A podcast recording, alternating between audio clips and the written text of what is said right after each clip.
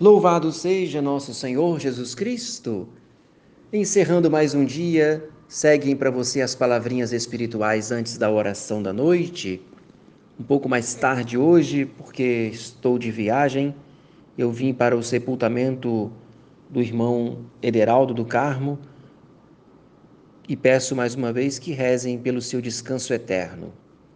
Estou em Bom Jesus, na minha cidade natal, e hoje, lá no sepultamento, pude agradecer a Deus pela vida deste irmão que, na mesma rua do cemitério, no ano de 1990, no segundo semestre daquele ano, ele me auxiliava para que eu tomasse a decisão definitiva de ingressar no seminário para que pudesse conhecer a vontade de Deus a meu respeito, até descobrir que de fato Deus me queria sacerdote.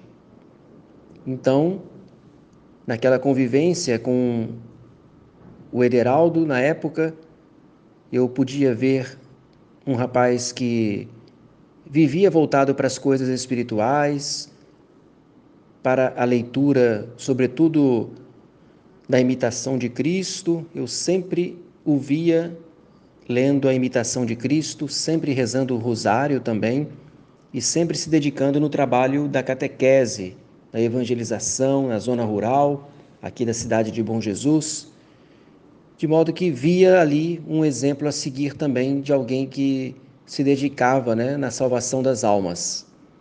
E posso dizer que nessa mesma rua, o irmão Ederaldo ali, hoje sendo sepultado, também me ensinava o caminho do céu caminho do céu que se dá pela oração, sobretudo, porque uma das coisas que vi no seu trabalho que realizava lá em Cariacica, na Grande Vitória, era exatamente o trabalho fecundado pela oração.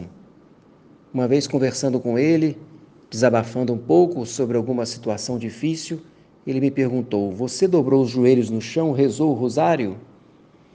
Então, fica aí esse ensinamento para mim, eu pude aprender a lição e vamos também todos juntos, um aprendendo com o outro, né?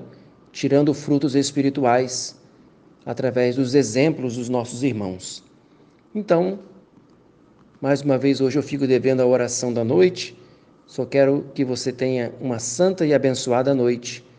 Desça sobre você, sobre toda a sua família, a bênção de Deus Todo-Poderoso o Pai e o Filho e o Espírito Santo, e que essa bênção permaneça para sempre. Amém.